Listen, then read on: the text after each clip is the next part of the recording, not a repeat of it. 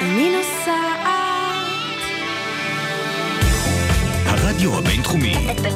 בינתחומי. 106.2 FM. הרדיו הבינתחומי. הרדיו החינוכי של המרכז הבינתחומי. לקום ישראל. 106.2 FM.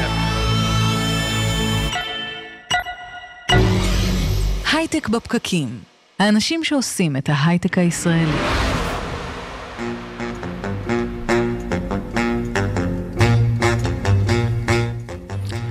בוקר טוב, יום חמישי, 29 למרץ 2018, הייטק בפקקים.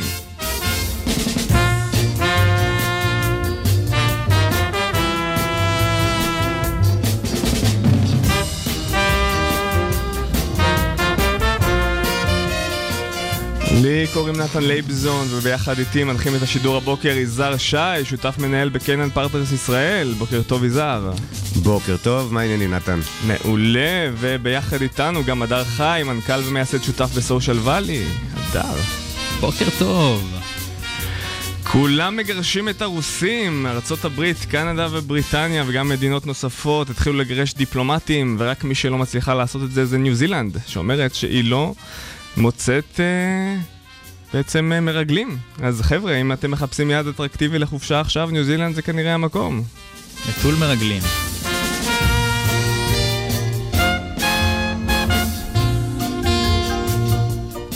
עוד מעט אנחנו יוצאים לחופשת הפסח, יש כאלה שכבר יצאו. ואם אתם מחפשים uh, חופים שקטים, אז בכנרת הבטיחו לנו 15 חופים שקטים שיצילו אותנו מכל מה שקורה שם בשנים האחרונות. אז אם אתם בכנרת, תקפצו לשם וספרו לנו האם זה באמת כך.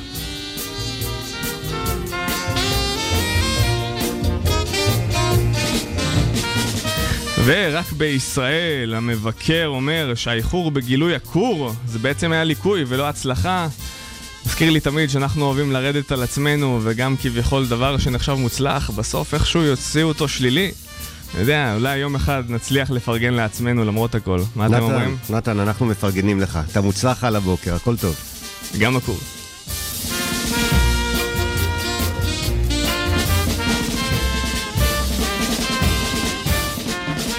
אנחנו כאן איתכם מעל גלי הרדיו הבינתחומי 106.2 FM ובמקביל בפייסבוק live, בדף הפייסבוק של כלכליסט ובאיצטדיון הסטארט-אפ עם עוד תוכנית חדשה של הייטק בפקקים שאנחנו ממש תופסים אתכם לפני שיוצאים לליל הסדר שמתרחש מחר. אתם מוזמנים לשלוח לנו שאלות ותגובות באיצטדיון ואנחנו מבטיחים להתייחס להערות המעניינות שתכתבו לנו. אז כאמור, מארחים איתי הבוקר את השידור יזהר והדר. בוקר טוב, חברים, איך הייתה הדרך לפה? דרך אה, ארוכה, כמו תמיד, מהצפון, אה, אבל אה, סבירה. אבל הגעת. קצת פקקים, לא הרבה. מעולה. אני הגעתי איתך, נראה לי שהיית במצב רוח טוב, היה בסדר. הייתי במצב רוח טוב, ממש לא התלוננתי על כלום. מי נמצא איתנו הבוקר? דרור בלומנטל, co-founder ו-CMO בחברת שילדרן. גילה דני, מנכ"ל אקריו. אנחנו נהיה פה גם עם חדשות השבוע ושקד דמבו. בסטארט-אפ בפקקים, הפעם לא סיוון קלר מארחת שלו פה, אבל גליה חלאוי, מנכ"לית ומייסדת האפליקציה ללמוד חכם. ובפרשת השבוע אנחנו נארח את ירון מגל מטרה ונצ'רס. ופשוט אנחנו נצלול עם המוראיין הראשון בנושא חשוב, דרור בלומנטל, שיספר לנו וידבר איתנו בעצם על נושא מאוד מאוד קשה וכבד, בעצם על bullying ו cyber bullying שקיימים ברשת, ואנחנו מכירים הרבה מאוד נושאים כאלה של ילדים שיש, עוברים התעללות כזאת שונה, ושמענו שאנחנו זוכרים רובנו לפחות על מקרה משנת 2011, לילד בשם דוד אל מזרחי שהתאבד בעקבות cyber bullying. ואנחנו רוצים ככה להבין מה, מה אנחנו עושים בנושא הזה. אוקיי, okay, אז בוקר טוב. כן, אנחנו מתחילים בנושא מורכב על הבוקר. אני קצת, אני מתרגש, אני מבסוט מאוד להיות פה. אתם ממש חבורה מגניבה של אנשים, והאולפן הזה זה הדבר היפה ביותר שהייתי בו. אז תודה שאתם מארחים אותי. רגע, בוא נדבר על זה, אתה יכול קצת לדבר אלינו כן, עוד כמה מחמאות ככה? כן, כן, כן, לגמרי. אני כאילו מתרגש מצד אחד, מצד שני רוצה להישאר כאן לעד, פחות או יותר. אז נורא כיף להיות, וכן, וזה נושא מאוד מורכב. נתת דוגמה ל cyber bullying. אה, אני סייבר רוצה bull... רק למקד את הדוגמה שנתן התחיל בה, כי היא דוגמה כואבת ומשמעותית. לילד קראו דוד אל מזרחי, והוא חזר הביתה אחרי תקופה ארוכה של אה, התעללות אה, שהוא ספג בבית ספר, שהייתה דרך אגב משולבת. גם סייבר, קבוצות אה, של אה, ילדים שהתאגדו בחרמות ובקללות וב bullying, בהשמצות וכל מה שקשור בזה, וגם בפייסבוק וגם בכלל. כנראה שהיה לו יום אה, קשה אחרי שבוע קשה, הוא חזר הביתה, פתח את דף הפייסבוק שלו, ראה שם אין סוף הודעות נאצה וקללות והשפלות קשות. והוא תלה את עצמו באמבטיה, וכך אה, מצא אותו אמו שהגיעה הביתה קצת מאוחר יותר עם דף הפייסבוק פתוח. ו- והילד ללא רוח חיים, זה היה- מעין מקרה שהיה מעין קו פרשת מים כזו שהבהיר לכולנו פה בישראל, שגם uh, הרעה החולה הזאת הגיעה לפה ובגדול, וגם uh, מה לעזאזל אנחנו יכולים לעשות כדי להגן על ילדים כאלה. כן, אה, אז אם, אם ניקח דוגמה כזאת, ויש הרבה דוגמאות, גם לא צריך להשתמש בשמות, ויש הרבה דוגמאות, זה קורה כל יום. למעשה, יש לי פה סטטיסטיקה לגבי, לגבי bullying, כל ילד שני יחווה bullying בצורה זו או אחרת, כמובן שיש צורות מורכבות, ילדים עוברים חרם, מעיפים אותם מהקבוצת וואטסאפ הכיתתית, מחזירים אותם, צוחקים עליהם, מקללים אותם. אז איך אה, אני- מתמודדים אני- עם דבר כזה? אז תראה, אני, אני בעצם אה, אחד מהמייסדים של אה, חברה בשם שילדרן, הגישה, בעצם חבורה של אנשים שהגיעה מעולם ה cyber security.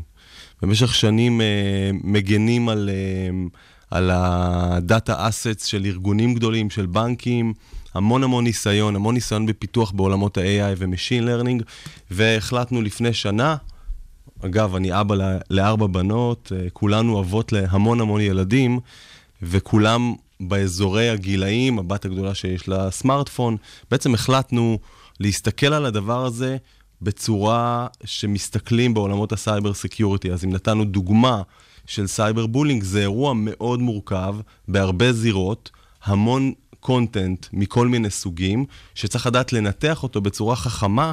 ולבוא ולהגיד, טוב, זה אירוע cyber bullying שצריך להתריע עליו. דור, יש לך? באמת אה, סטטיסטיקה? מהעולם, מהארץ? יש לי סטטיסטיקות, הכנתי כמה דברים. אה, דבר ראשון, אה, מבחינת גילאים, הגיל הממוצע שילד מקבל סמארטפון היום הוא תשע. זה הממוצע, בישראל אגב זה אפילו נמוך מזה, זה הממוצע בעולם המערבי. בישראל זה כיתה ב'. אוקיי, אה, אז הם מקבלים, ומה? איך אה, איך זה. מתקשר לענייננו? אז, אז קודם כל, הסמארטפון הפך להיות הכלי המרכזי בגיל מאוד צעיר, שילדים לא מבחינים בין טוב לרע, בסדר? והם חשופים לכל מיני דברים, וכמובן, הם מאוד רעים אחד כלפי השני בהקשרי cyber bullying. כל ילד שני עובר בולינג, אחד משבעה ילדים יקבל פנייה מפדופיל, בצורה כלשהי, ואני אחרי זה אוכל לדבר על זה עוד. חשיפה לפורנו באזורי גילאי 11 בממוצע, בסדר?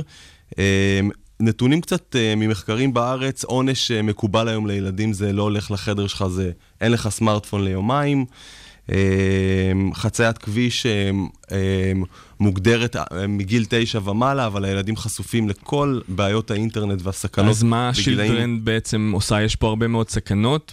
באיזה תחום אתם פועלים? אתם באים למנוע מפה את התקשורת העוינת, או אוקיי. שאתם באים להתריע בפני ההורה על מה שקורה עכשיו? שאלה, זו שאלה מעולה. אז אנחנו, הפילוסופיה שלנו היא כזו, אי אפשר לבלום ולחסום את הילדים בצורה הרמטית, הם תמיד ימצאו דרך להגיע ולגלוש ולמצוא ולדבר, ולכן אנחנו בעצם פיתחנו כמה מנועים טכנולוגיים מבוססי AI ו-Machine Learning, וכל הבאזוורדס האלה, שמטרתם לקחת את כל האינפורמציה מכמה שיותר פלטפורמות, לנתח אותה בסדר? לנתח אותה בצורה שמנתחים איומים ב- בעולם, בארגונים, בבנקים וכולי, לנתח, בעצם לייצר אירועים והתראות להורים, כדי שההורים יוכלו לקבל התראה שקרה משהו לילד, הם יקבלו evidence, הם יקבלו ממש את מה קרה.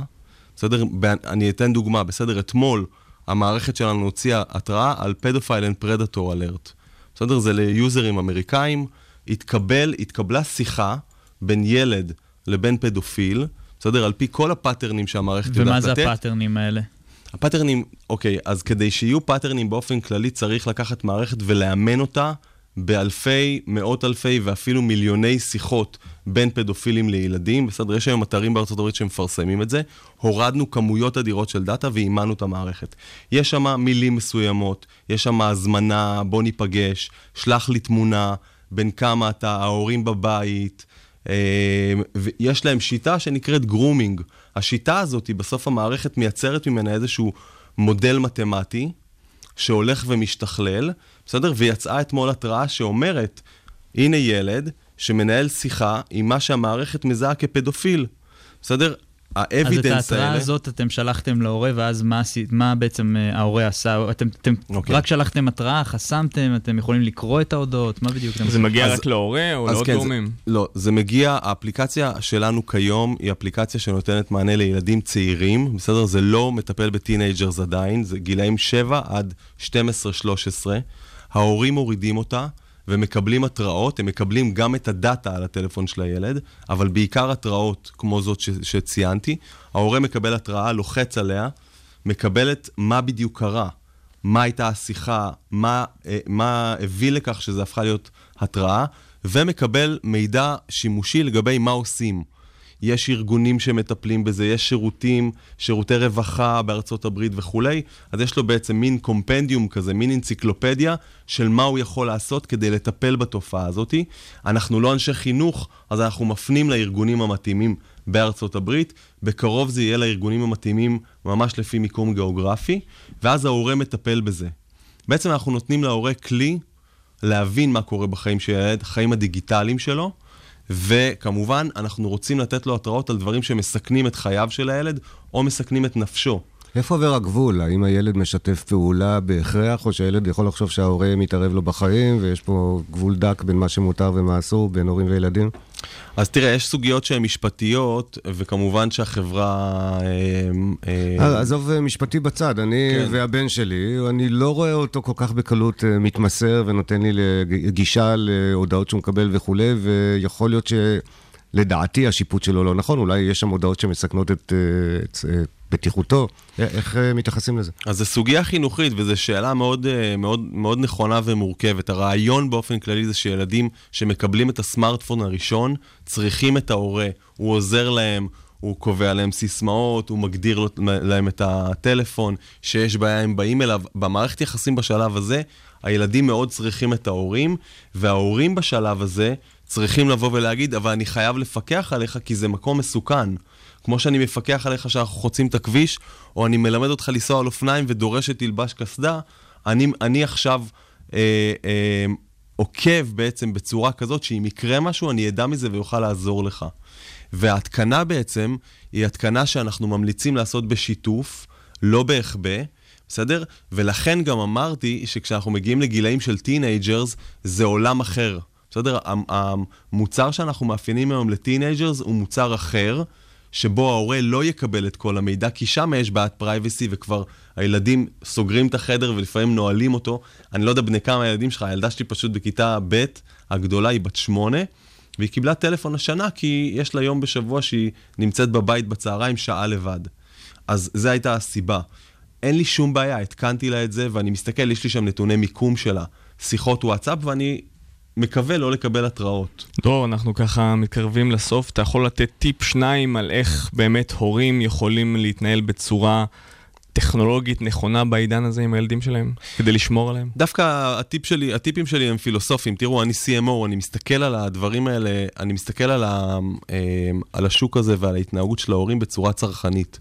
אחד, ההורים חייבים לעבור ממודעות לטיפול. take an action. תורידו את האפליקציות, תעשו את המאמץ הזה, בסדר? ותבינו שאתם חייבים להיות בתוך הנתונים, בטח כשהילדים קטנים. אחד, שתיים, אל תחששו לדבר איתם. אתם מחנכים אותם להיות אזרחים במדינה שבה הם, שבה הם גדלים, תחנכו אותם להיות אזרחים דיגיטליים. המדינה הדיגיטלית היא מדינה בינלאומית והם הולכים לחיות שם את רוב חייהם עם המסכים. ולכן, גם לטפל ולהוריד את האפליקציות, וגם אבל לחנך אותם לאזרחות דיגיטלית טובה, שיבינו מה זה טוב ורע וכן הלאה. דרור בלומנטל, CMO ומייסד שילדרן, מאחל לכם להמשיך להגן על הילדים אה, של כולנו. תודה רבה. בהצלחה רבה. תודה רבה, ואם פעם יהיה חסר מישהו בצוות, תתקשרו אליי, אני בא לשדר איתכם בכיף. יש לנו נפתח פה פינה שדר. מיוחדת. קדימה. אני קיבל- אשמח. קיבלת, זה היה רעיון קצר מאוד.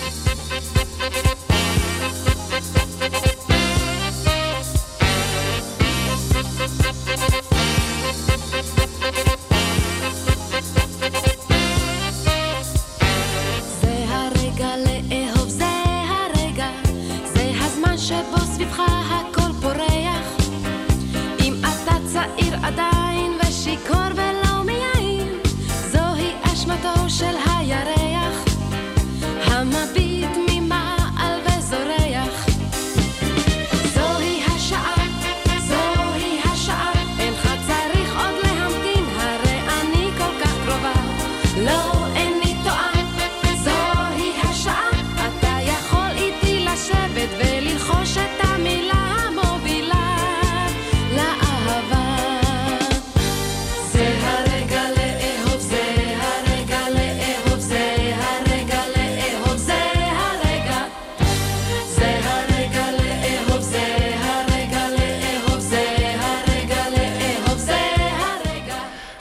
רק הרגע הזה, מוזמנים לאהוב בכל זמן, ואנחנו גם אוהבים את מי שאיתנו נמצא הבוקר בשידור.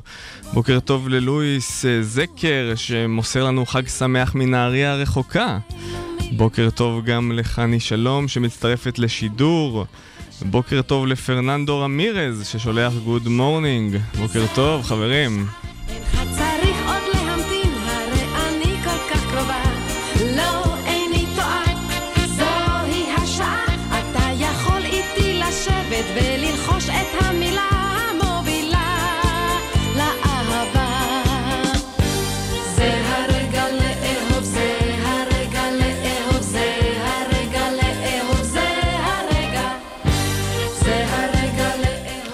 ונכנס אלינו לאולפן גילה דני, מנכ"ל, רואה חשבון ומשפטן בחברת HackerU, אה, שטוען שהכל התחיל לפני 30 שנה, שרק התחיל ללמוד תכנות, אה, ומצא שם בדיוק את הנושא הזה על משרות אה, בהייטק שצריך לפתח, שיש מחסור בכוח אדם איכותי, ומשם בעצם התפתחה החברה.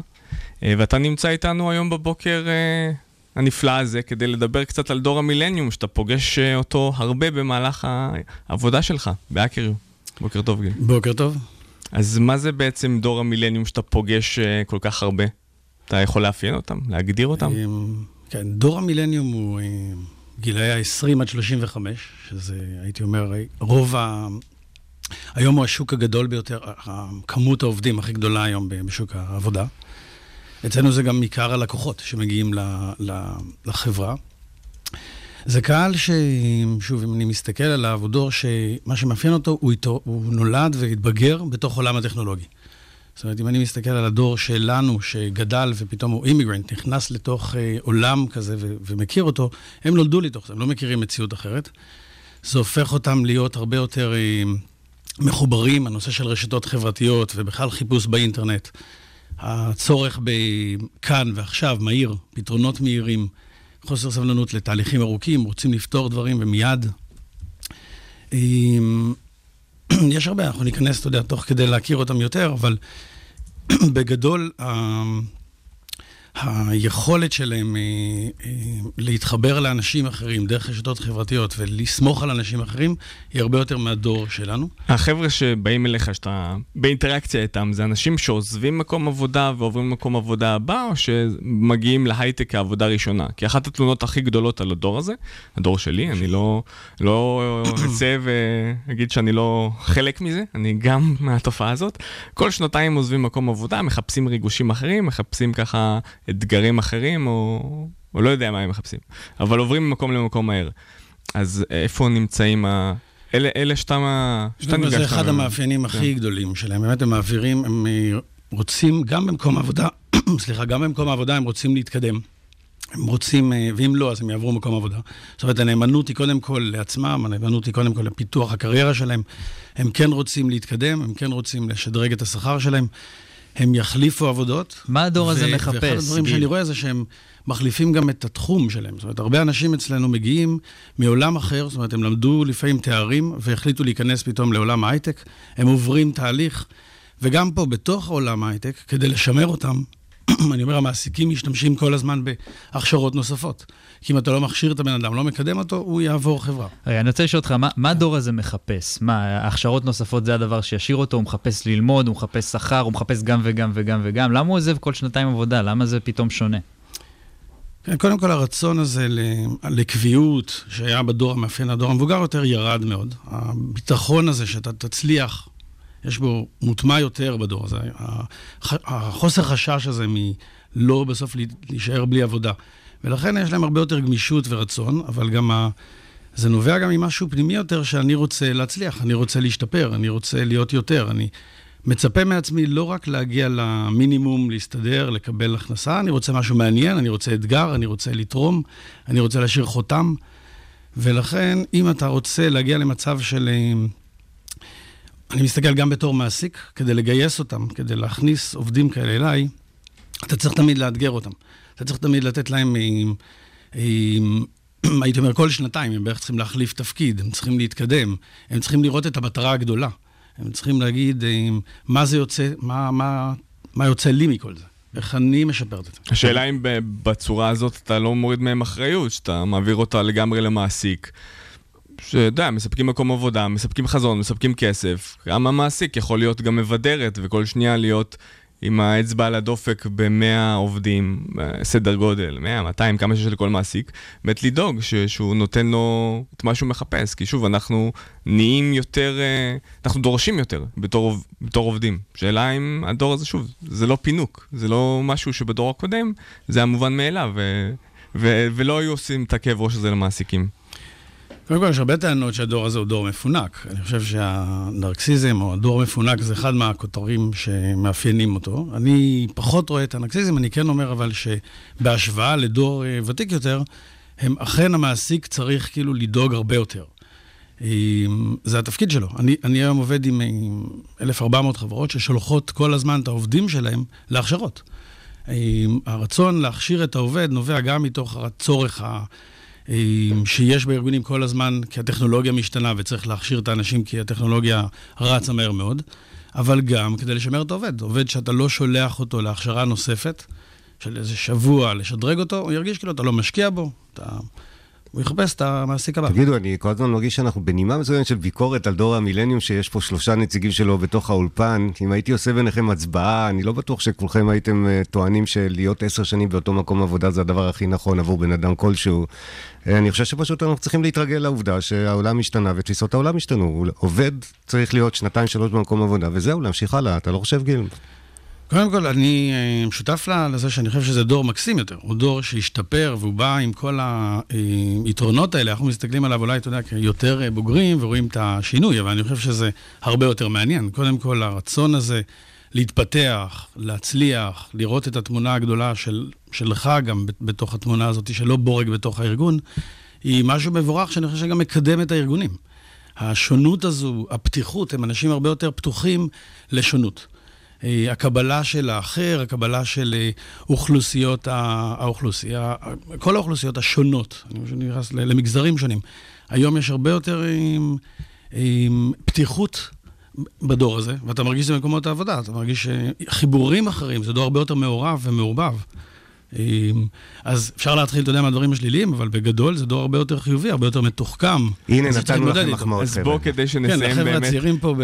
אז בואו באמת כדי שנסיים באופטימיות, כמו שאנחנו אוהבים. אה, גיל, אז מה, מה אתה עושה, מה האקרי עושה בהקשר הזה של דור ה-Y ודור ה-Z, כדי באמת להכשיר אותם הלאה מקצועית נכון אה, בעולם הזה, בעולם התעסוקה? כן, כמו שאמרתי, זה רוב הקהל שאנחנו מתמודדים איתו, אז אני מכיר אותו מקרוב. אנחנו מכשירים היום אלפי אה, תלמידים, או אלפי אה, בוגר... גילאים האלה לתעשיית ההייטק. זאת אומרת, שני מגזרים עיקריים שאנחנו מתעסקים. אחד זה קהל שרוצה להיכנס לתוך תעשיית ההייטק. חלקם, הייתי אומר, חצי מהם הם כאלה שכבר סיימו איזשהו תואר, ומבינים שבזה הם לא יעבדו, או שרוצים, כמו שאמרנו קודם, השינוי הזה שלא מפחדים ממנו, להגיד, אני רוצה לעבור לתעשייה הזאת, זו תעשייה הרבה יותר מתגמלת, מאתגרת, או אה, מפתחת, ולכן אנחנו רוצים לעבור. אז אני אומר, הרבה מתוך הפעילות שלנו זה כאלה שמגיעים אלינו, עוברים איזשהו תהליך של בדיקה, מיון, של סדר גודל של חודש, כדי לדעת למה הוא יכול להתאים, כי זאת תעשיית ההייטק להרבה אנשים נתפסת כמתכנתים. והיא תעשייה הרבה יותר מגוונת מזה, מ... שיווק באינטרנט ועד עיצוב ואנימציה בתת מימד ותחומים כמו אה, פיתוח אפליקציות זה, אה, או סייבר. אני אומר, אלה תחומים שהם אה, אה, מאוד שונים, וצריך כאילו להכיר למה בן אדם מתאים. אז עוברים איזשהו תהליך כזה של איזה חודש של בדיקה לאן הם מתאימים, ואז הם עוברים הכשרה של סדר גודל של שנה. אה, בסוף השנה אנחנו גם חברת השמה ששמה אותם לעבודה בחברות. זה מגזר אחד. מגזר שני זה שדרך אגב, זאת פעילות שאנחנו עושים היום גם בארצות הברית, ברוסיה, בהודו. ושני? והמגזר השני זה הכשרה של אנשים שכבר עובדים בתעשייה. אנשים, כמו שאמרתי, החבר'ה האלה, אחרי שהם כבר עובדים תקופה, הם רוצים לשדרג את עצמם, חברות שולחות את האנשים ללמוד, קורסים יותר קצרים כבר של שבוע, שבעצם משדרג אותם לטכנולוגיה הבאה. אז תאפשרו לעובדים להשתדרג, להשתנות ולהתגמש בהתאם לדור שאנחנו חיים בו. גילה דני, מנכ"ל אקריות, תודה רבה שבאת ושיתפת אותנו על אה, דור, דור המילניאלס. תודה רבה שאירחתם אותנו. יום טוב.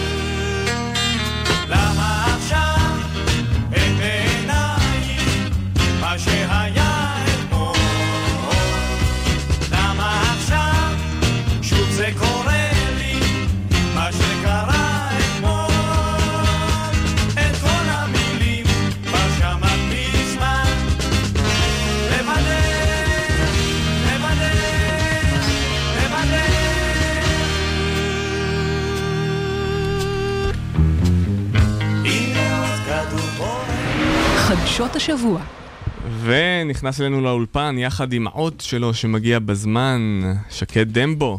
מה העניינים, נתן? בוקר אור, אני סקרן לשמוע מה הבאת לנו הפעם, שקד. טוב, אז uh, את האמת שאני נותן קצת המשך ממשבר קיימברידג', למי שלא זוכר, שם את כל הסיפור עם פייסבוק וקיימברידג' אנליטיקס וכל הבלאגן עם ה-50 מיליון uh, משתמשים. Uh, אז uh, מה שקורה עכשיו, בעצם השבוע, זה שנפתחת חקירה פדרלית נגד פייסבוק ונגד מרק צוקרברג גם בפרט, להפרה מצד פייסבוק לתנאים שהוצבו עבור פייסבוק בנוגע להגדרות פרטיות של משתמשים. שזה מאוד חמור, ואנחנו מכירים כבר את כל הסיפור עם אה, פייסבוק ופרטיות למשתמשים, וזה בלאגן רציני. אה, בכל מקרה, זימנו את אה, מרק צוקרברג גם לקונגרס האמריקאי וגם אה, לפרלמנט הבריטי, בשביל... והוא לה- הסכים לבוא? אז אה, זהו, לקונגרס האמריקאי הטענה זה כרגע שהוא כן יגיע. מצחיק ששואלים אם הוא הסכים או לא כן, הסכים. עוד אה, מלכותו. כן, זה כן, אבל. תראו, זה היה קטע. כלומר, ראינו אותו אה, מתחבט בשידור חי ברשתות, אני חושב שזה היה ב-CNN, ששאלו אותו אם הוא מתכוון להגיע לוועדת תשאול או ועדת החקירה של הקונגרס, והוא אה, התלבט בכנות בשידור חי, הוא לא היה בטוח שזה ראוי, אתם שזה חושבים נכון. שזה מסמן לנו אה, משהו, או שזאת איזו ירידה חי... אה, זמנית שאחרי זה פייסבוק יחזרו לעבוד כמו שצריך והכל? אני יודע שהם עכשיו חסמו כל מיני גישה לכל מיני כלים שיווקיים שמתחברים ל-API של פייסבוק וכל מיני שינויים שהם עשו שם. לדעתי במקרים קיצוניים אתה מתחיל לעשות דברים קיצוניים, אז כל מה שצוקרברג עכשיו פועל או אומר, זה נשמע שהוא בא כדי לרצות, כדי להוריד את הלהבות מעל פייסבוק, אבל ברגע שהלהבות אה, יעברו והסערה תחלוף, אני די בטוח שהוא יחזור למה שעושה לו כסף ולדברים האלה. פשוט עכשיו פייסבוק צריכה להראות שהם עושים אה, שינויים גדולים כדי שיחזרו לפתוח בהם וירדו לו מהגב. אה, כן, זה נכון. אז בכל מקרה, בואו נחזור לעניין. אז אה, מרק צוקרברג לא הגיע לזימון שלו בפרלמנט הבריטי. הוא שלח לשם נציגים, והטענה שלו, ואני מצטט, היה כי הם בעלי ניסיון נרחב יותר ממני בסוגיות אלו. ורק נוסיף לדברים שלך, שקד, שהמניה של אה, פייסבוק ירדה בשבוע האחרון בצורה משמעותית. ערך השוק של החברה ירד מאזור ה-530-540 מיליארד דולר ל-444 מיליארד דולר, נכון לסוף יום המסחר אתמול. כלומר, סדר 540 גודל- ל-440? אה, הפסידו? קרוב ל-100 מיליארד דולר אה, ירידה בשבוע, זה מכובד. אתמול הייתה התאוששות במניה, דרך אגב, יכול להיות שזו התאוששות זמנית, יכול להיות שלא, אבל יש פה אה, משהו מאוד משמעותי ואמיתי, המניה נמצאת במקום אה, נמוך אה, יחסית, זו לא... זה לא הערך הנמוך ביותר בתולדותיה, אבל זה הערך הנמוך ביותר בשנה האחרונה, אליו ירדה השבוע. אה, משבר קשה, אסור אה, להפחית בחומרה שלו. כן, משבר קשה מאוד. האמת שגם קראתי שם, יש פרשנים שונים עכשיו שמדברים על מה, מה עומק התביעה בעצם ש, שפייסבוק עלולה לשאת בה. והתביעה כרגע, בגלל שאנחנו מדברים באמת על 50 מיליון משתמשים, שאם אנחנו נתבע ואנחנו נצטרך לפצות אותם כביכול כל אחד לעצמו, אז uh, אנחנו מדברים על תביעה שיכולה להגיע לסדר גודל של בין 40 מיליארד דולר לשני טריליון. רגע, מעניין אותי לשמוע אתכם. כמה באמת אתם חושבים של אה, משתמשים אכפת מהפרטיות שלהם? תכלס. אני חושב שזה, איכשהו יצא שזה פחות נפוץ בשיח הציבורי בישראל, אבל בארצות הברית זה מאוד מאוד uh, חשוב להם. למה? כאילו, הרי זה באמת יושב באיזה שרתים, אני לא יודע איפה, באיזה מקום אה, ארקטי כלשהו, ומשתמשים בזה רק לעשות פרסומות. יש רובוטים ש... אם אתה לא איזה סוכן חשאי שכנראה אתה תסתיר את, ה... את המידע שלך גם ככה, אז מה אכפת לך שאנשים מסתכלים במה שאתה עושה בפרסומות? זה כנראה סוג של פסיכולוגי, כי כולם באיזשהו מקום יודעים שאין כבר פרטיות, וכל החברות יודעות עלינו הכל. אבל כל עוד לא מדברים על זה ויש את הערפל סביב זה, זה בסדר. ברגע שהבועה מתפוצצת, אז uh, זה סוג של, uh, טוב, חייבים לעשות משהו, לא יכולים לעבור על זה לסדר היום. כי אני חושב שצריך להבדיל בין מה שמסוכן למה ש... כי מסוכן זה שיש לחברה אחת שהיא מונופול כל כך הרבה מידע, זה באמת מסוכן. אה, אבל הקטע של הפרת פרטיות, כן, מפירים את הפרטיות ויפרו את הפרטיות. קשה לי להאמין שהרגולטור יצליח לעצור את זה. תשמע, אני חושב אה, וזו דעתי האישית, שזה חלק מ... אתה יודע, זה חלק מזכויות דמוקרטיות שיש לכל בן אדם. והשאלה של כמה זה חשוב או למה זה חשוב, היא שאלה לא רלוונטית בעיניי. היא, זה פשוט, זה זכויות שיש לך, ואם אתה רוצה לנצל אותן, זו זכותך. כן, אבל אתה נהנה מפרסומות כל כך רלוונטיות, וזה כן, נחמד. כן ולא. אתה יודע, חברי צוות הייטק בפרקים לא... אתה, לא, לא סבבה לך שאמזון נותנת לך בדיוק את מה שאתה צריך עכשיו, אה, שאתה, את האוזניות שרצית. אה, בלי שאתה תצטרך בכלל לחפש? ספציפית אמזון לא. ספציפית אמזון. שקד דמבו עם החדשות האלה על פייסבוק והסקירה הרבה. אנחנו נמשיך להישאר במתח, בטוחים שגם שבוע הבא יהיה איזה משהו לגבי פייסבוק. תודה שהגעת אלינו עם החדשות האלו. שבוע הבא תביא חדשה אופטימית על פייסבוק. עשינו עסק, הגיע הזמן. שהמניה עלתה.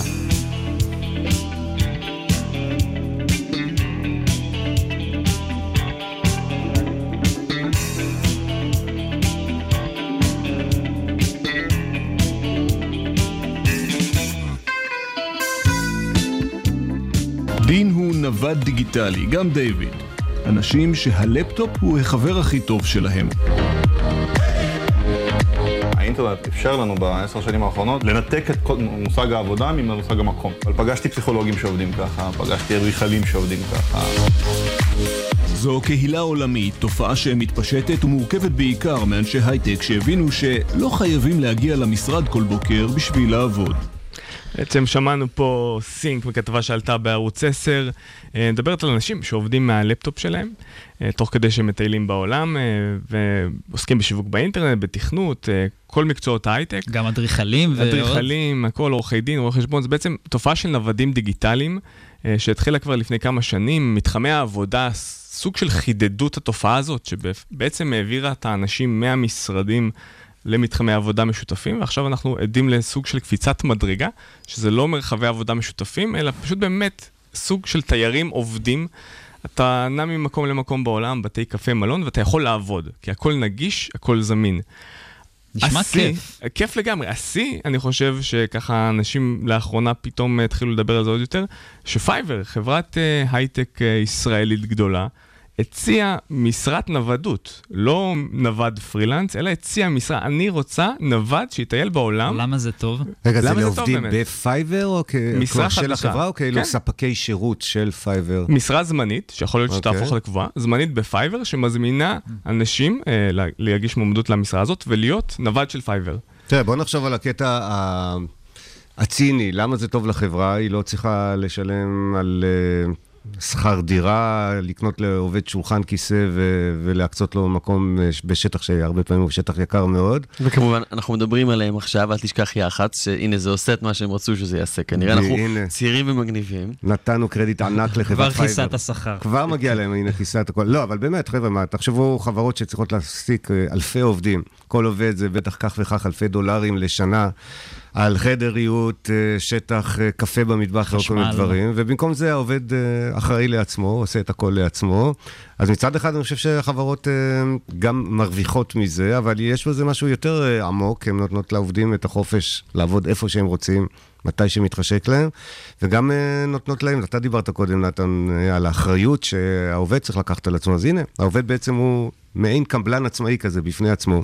הוא מקבל את המשימות, מספק את השירותים, ולא חשוב אם הוא יושב כרגע בבית קפה במקסיקו, או באיזשהו מקום אחר בצד השני של העולם, הוא נותן תפוקה, וזה מה שחשוב לשני הצדדים. אומרים שיש יותר ויותר עצמאים uh, בעולם של היום, וזו מגמה שהולכת ותהיה יותר ויותר גדולה. אנשים במקצועות של העולם החדש מבינים שהם לא צריכים לבוא למשרד, דיברנו על זה גם קצת בשבוע שעבר, לא צריכים להעביר כרטיס, יכולים uh, לעבוד במקצועות שלהם, להיות uh, חופשיים מכל דבר שיכבול אותם, וכנראה שזאת תופעה שהולכת uh, להתרחב. אבל מצד ב- שני, אבל תגידו, מה עם הביחד? זהו, זה נשמע לי שלקחתם מאוד את הצד הנוודות. מה מה קרה לקצת קלאסיקה? יזהר, אתה קלאסי בדרך כלל.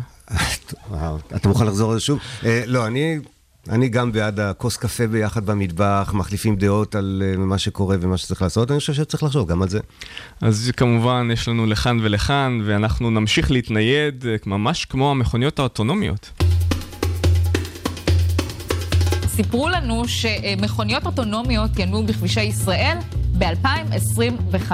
הם הגביע הקדוש של עולם התחבורה העתידי, את זה אמר דוקטור שי סופר, המדען הראשי במשרד התחבורה, אלא שאתמול אנחנו מתבשרים על... אה, כן, מכונית אוטונומית של 2018. אובר שדרסה אישה אה, למוות. כן, וכל הניסויים של כל החברות כמעט אה, הופסקו בעקבות התאונה המאוד קטלנית הזאת. בוא נבדוק אם זה אומר משהו או שזה תאונה ותאונות קורות.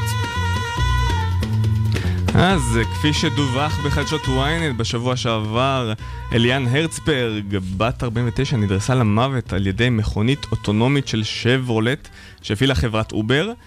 כל החברות אה, השו, שעוסקות בנושא הזה של מכוניות אוטונומיות, השו את הניסויים שלהן. אה, ומדינת אריזונה שאפשרה את הנסיעות האוטונומיות, אמ- אמרה שהיא לא תאפשר נסיעה עד אה, הודעה חדשה. בעצם מכה לשוק הרכבים האוטונומיים.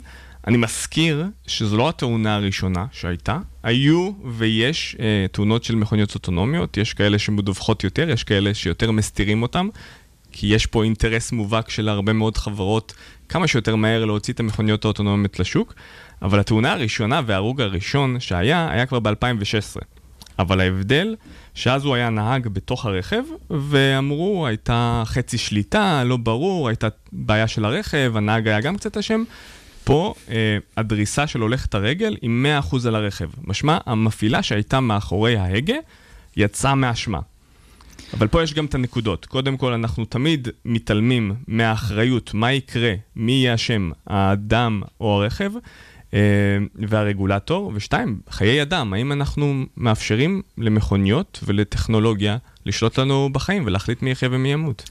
אני אשמע קצת ציני, אבל uh, בואו נשווה את זה גם ל- לבני אדם. Uh, בסך הכל כן, uh, אישה מתה זה קצת, uh, זה מצער מאוד. לא קצת, זה נורא ואיום. זה מצער מאוד. שהמשפחה שלה לא תשמע אותך. Uh, אבל uh, בואו נשווה את זה גם למה שקורה עם בני אדם. זאת אומרת, uh, אם, אם היינו עושים את זה, אז, אז כמובן שתאונה של בן אדם שהרגה uh, יש כל יום, uh, ובואו נשווה אה, אחד לשני וניקח כמות מסוימת ש... של מכוניות אוטונומיות וכמות מסוימת של בני אדם. מכוניות אוטונומיות סך הכל הן לא מסתכלות בשלטי חוצות של בר רפאלי ולא בודקות uh, מה היה באינסטגרם תוך כדי uh, נסיעה. אז כנראה שאם אנחנו נש- נשפר את האלגוריתמים ונעשה אותם קצת יותר יעילים, אז uh, אנחנו יכולים uh, להגיע למצב שאם קצת אנחנו uh, משפרים את המצב של התאונות, אז uh, אולי עדיף.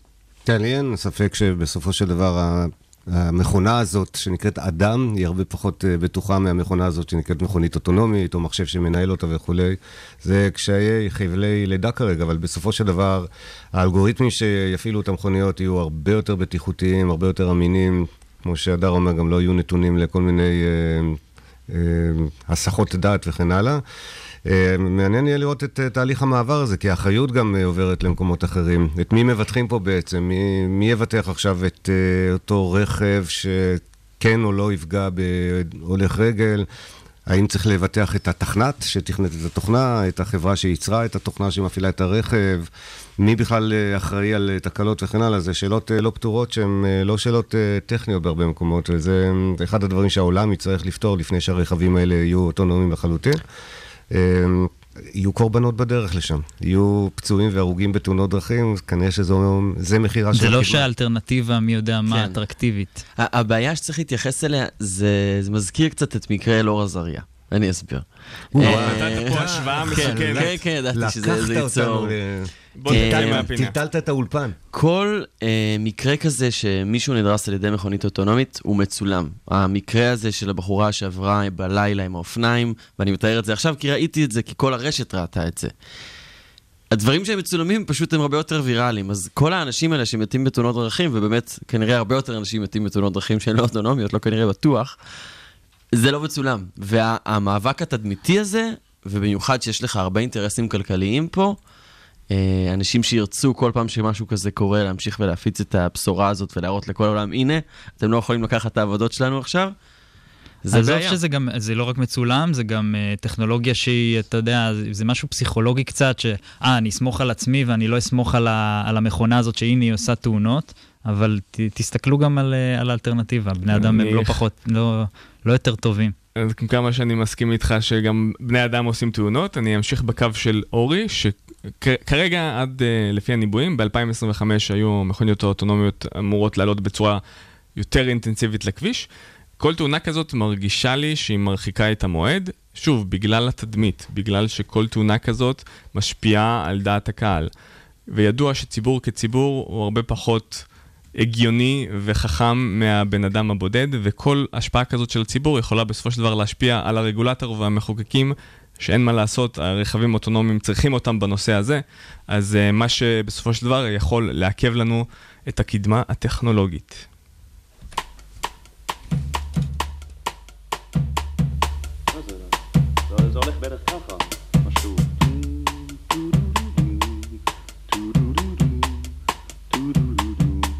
זה משהו כזה.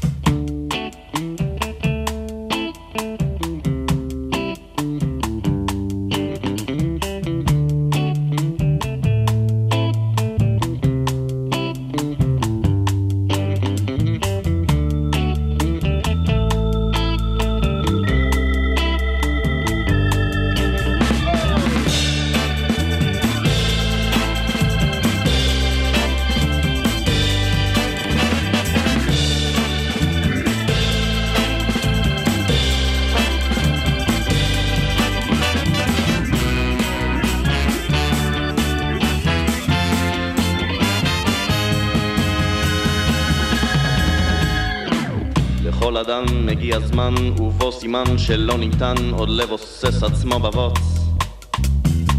וכשהזמן קרב לכאן שחור לבן חד ומוכן כמו סכין אך לא ככול ובוקר טוב לכל מי שמצטרף אלינו. בהמשך הבוקר, אה, מירי ברגר מ-IBM, בוקר טוב גם לאתי נחום פינקלשטיין, סווידן פאדי, ניר קוריס, כולם איתנו על הבוקר, חברים, איזה כיף.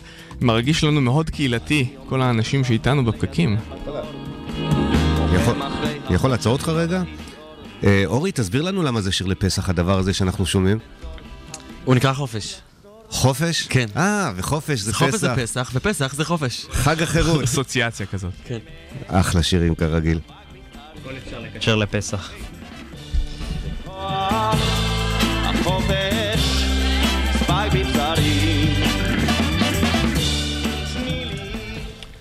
ומי שנכנסת איתנו לפינה, סטארט-אפ בפקקים, אה, שיארח הפעם הדר חי, אבל לא לפני האות. סטארט-אפ בפקקים.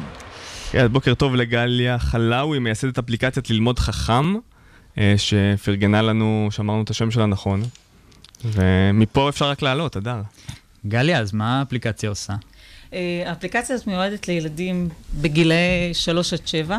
היא מבוססת AI וביג דאטה אנליסיס, שהמרכז שלה זה בעצם ללמד את הילדים האלה אנגלית, חשבון, מדע ועובדות חיים, ובעצם וואה. לעזור להם לצלוח את המשימות החשובות שמחכות להם בהמשך. רגע, אמרת פה שני מילים אה, גדולות, AI, Big Data Analysis, מה זה ול... מה לזה ולילדים? בואי...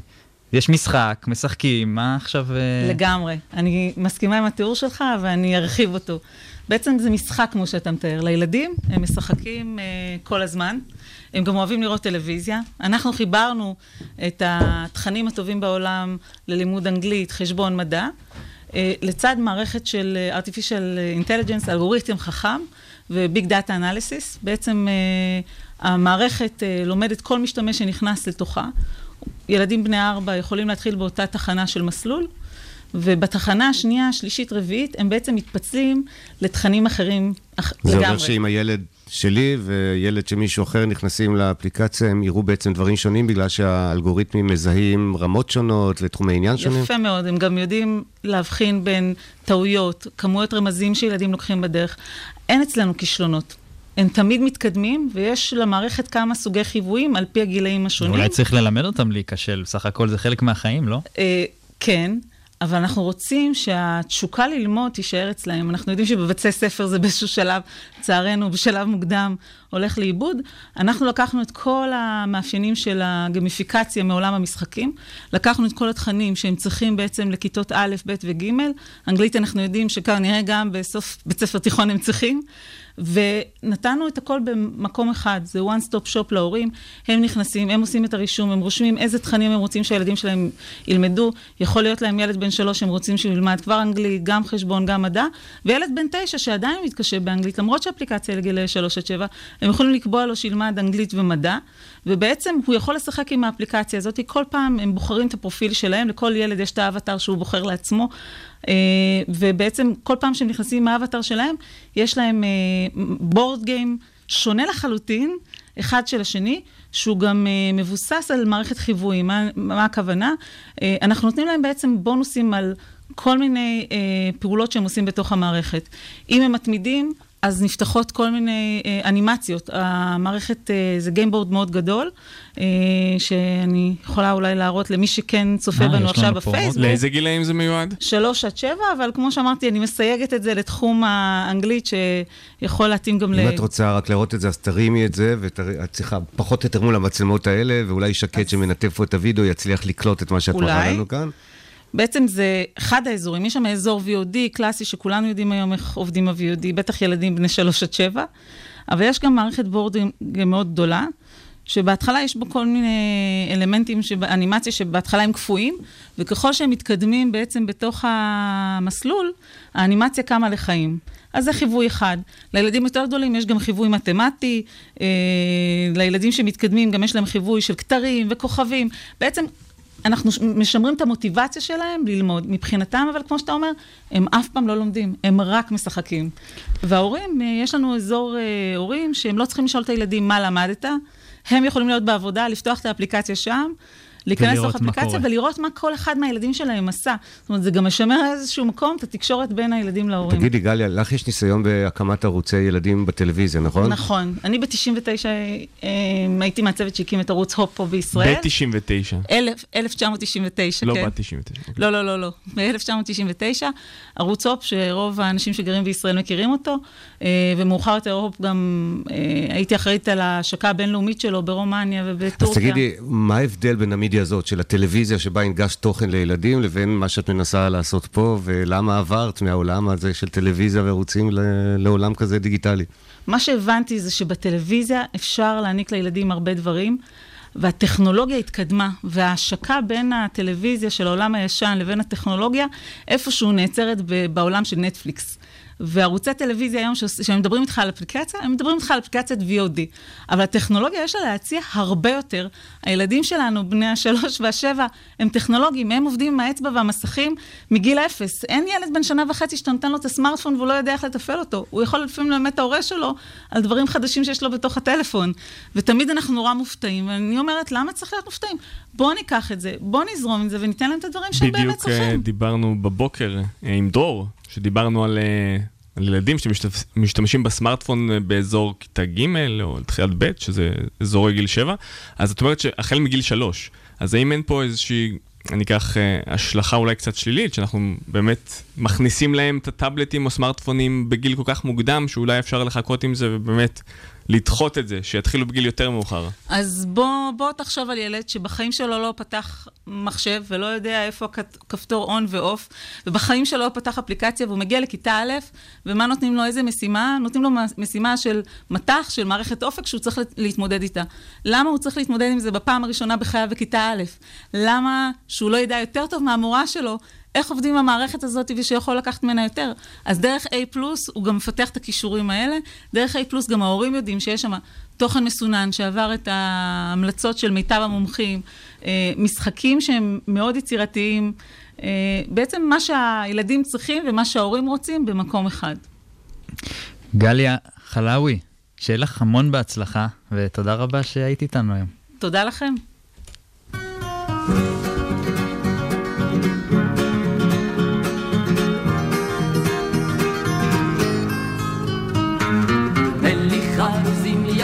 לשיר לך לפזמון, אין לי מיתרים לפרוט לך תחת החלון, אין לי מליצות נאות ללחוש לך באוזנך, אין לי כישרון אפילו לתאר יופייך, אין לי בית מהודר ואין מיסום אוויר, אין חשבון בבנק ולא מגרש קטן בעיר,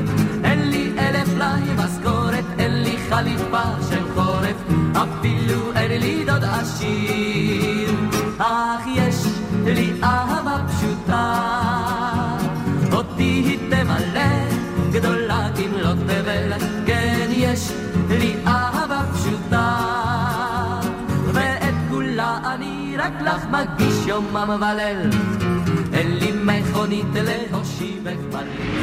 פרשת השבוע. ואנחנו מחר נחגוג את ליל הסדר, וכדי לעשות טרום ליל סדר, אז יש לנו הפעם אה, לפרשת השבוע את ירון מגל, שותף uh, בטרה ונצ'רס.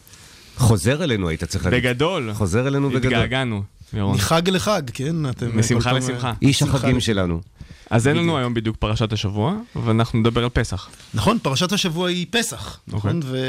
ולכן אה, זה מאוד מרגש, יציאת מצרים, כמו שהזכרת, ליל הסדר אה, קורה מחר, וחשבתי על כמה אנלוגיות בין אה, ליל הסדר ויציאת מצרים לבין עולם הסטארט-אפים, בזה אנחנו עוסקים, נכון? אז ראשית כל, דבר ראשון, אם נסתכל על יציאת מצרים, מדובר בעם מאוד מאוד עני ובמצב של עבדות, שמחפש את היציאת מצרים, יציאה זה אקזיט בלעז, אם אני זוכר נכון, אז באמת גם סטארט-אפים שמגיעים אלינו אחרי שנה, שנתיים שהם bootstrap בדרך כלל, הם עוברים, הם עובדים בעוני מאוד מאוד גדול. וב- 40 ב- שנה?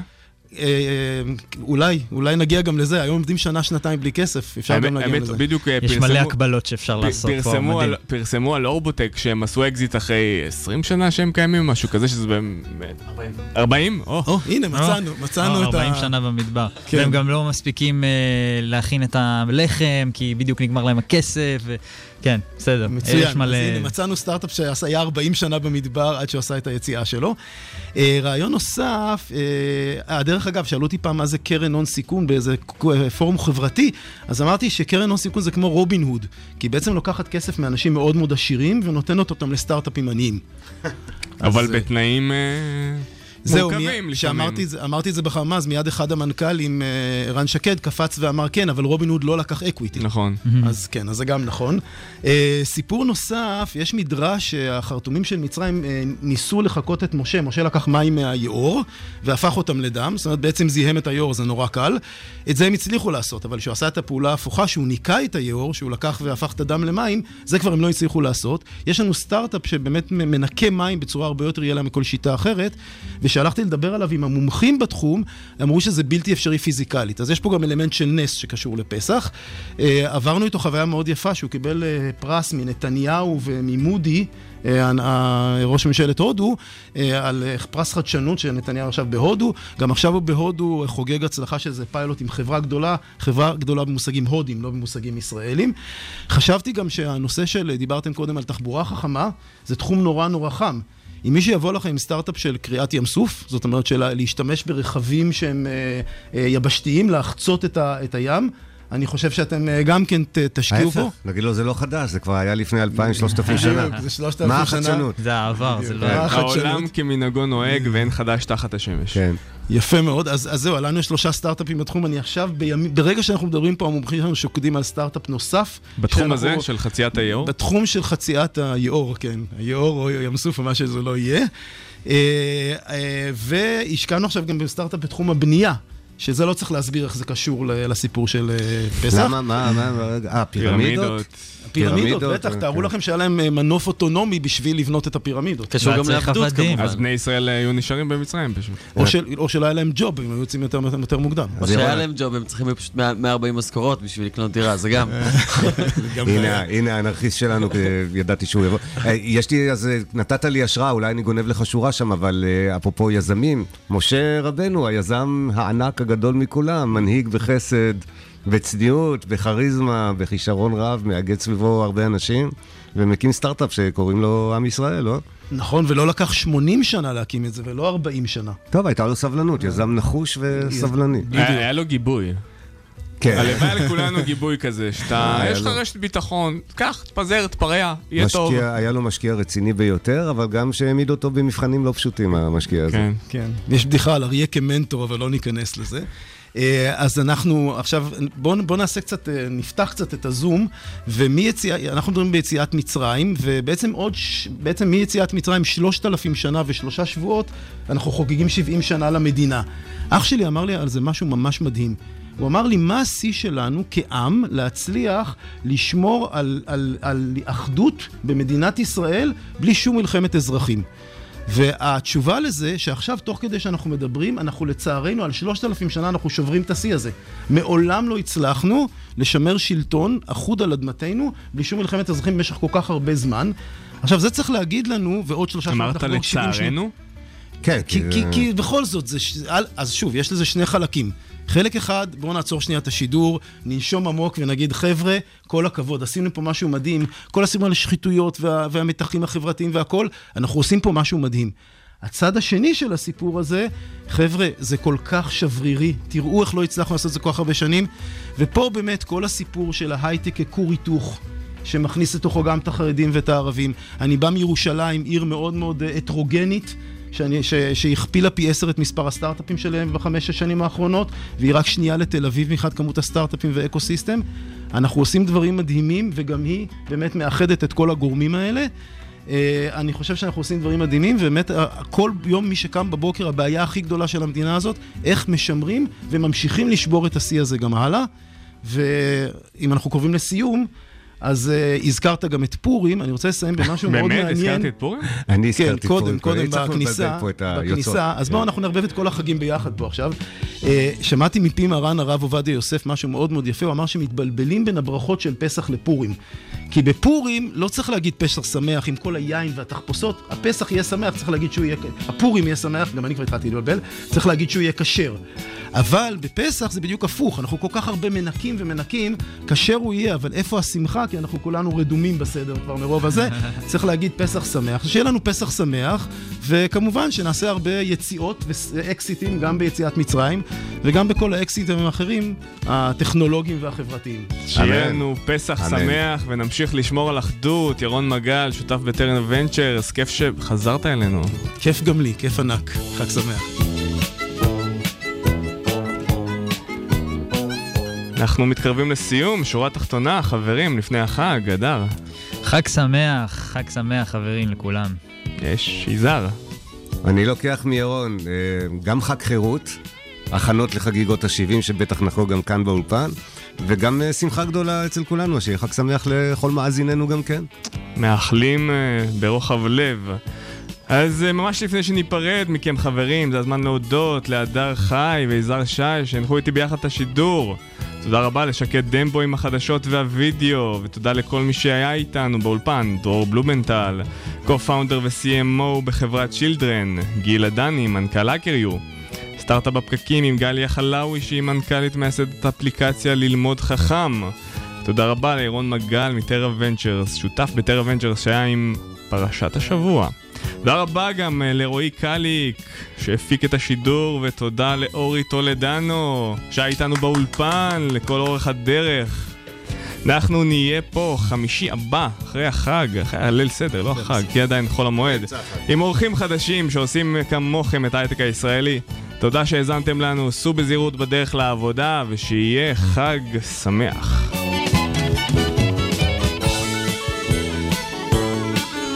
נתן, איפה אתה בליל הסדר? אני כנראה ברחובות. יפה. אדר, מה, משהו משפחתי? במשפחה, כן. ביוקנעם. אנחנו נוסעים לאור הנר, עוטף עזה. יש לנו סדר משפחתי על יד הגדר. זה, תיזהרו שם מכל מה שקורה לאחרונה. תתקשרו לשמוע, אנחנו שם אה, נדווח בעמדת תצפית קדמית. הבנתי שיש פרצות בגדר, אתם יכולים לבוא להגיד שלום ולקפוץ לצד השני? לא, אנחנו... אה, איך זה נקרא? אה, אושפיזין? איך זה נקרא? מסובין שהם החבר'ה שבאים... חטופים, אושפיזין? חטופים, חטופים. וחלילה. לא, אנחנו נארח אנשים שיחצו את אוקיי. הגדר.